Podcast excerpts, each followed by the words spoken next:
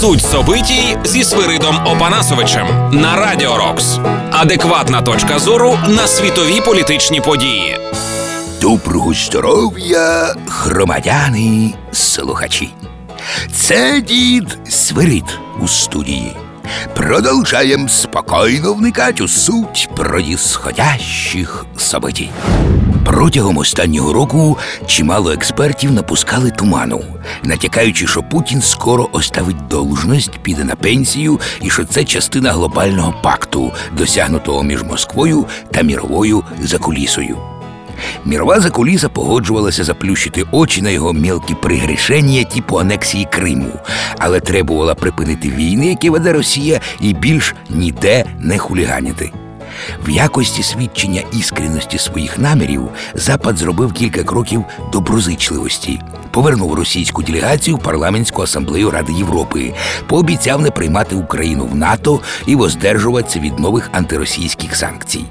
А старі знімати по мірі виконання Путіним його зобов'язань. А щоб убідитися, що Путін договороспособен, його попросили для початку повернути Україні полонених Ольга Сінцова та моряків, що він знехотя і зробив, хоча повернув не всіх полонених. Значить, довіри до Запада у Москви нема.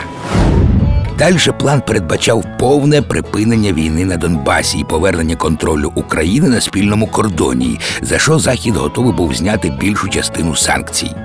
Далі Путін мав зробити іще пару реверансів, здати заходу Асада, Мадуро і прочих світових хуліганів.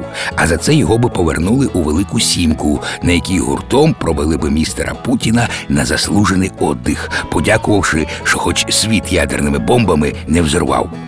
І все йшло вроді по плану. Путін даже почав намікати, що пора би вже й на покої, навіть конституційну реформу затіяв, утверждає, що народ і збере на альтернативних виборах достойного президента, а він уже напрацювався. І тут вдруг Путін різко міняє риторику.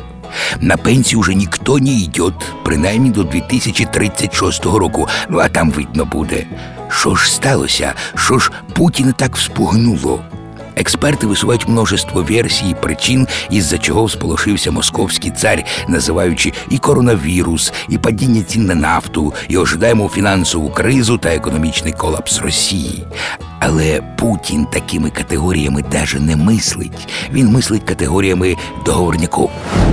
Гарантом виконання Западом глобального договорняка з Кремлем був і залишається, як многі підозрюють, містер Трамп, який в случаї обрання його на другий термін забезпечив би Путіну спокійну старость. Але тут раптом оказали, що діла у містера Трампа не такі радужні, як здавалося.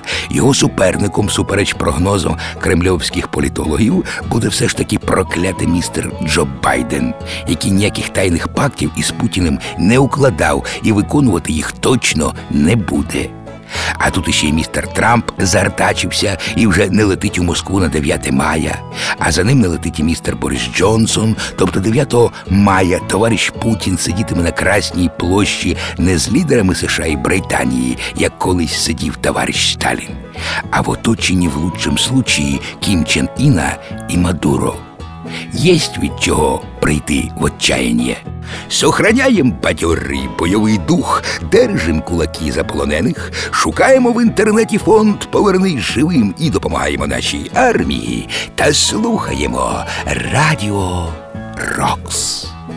З вами був дід Северит.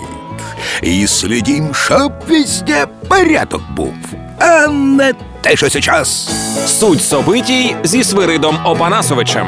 Слухайте по буднях о 13.30 та 19.30 на Радіо Рокс, а також на сайті radiorocks.ua.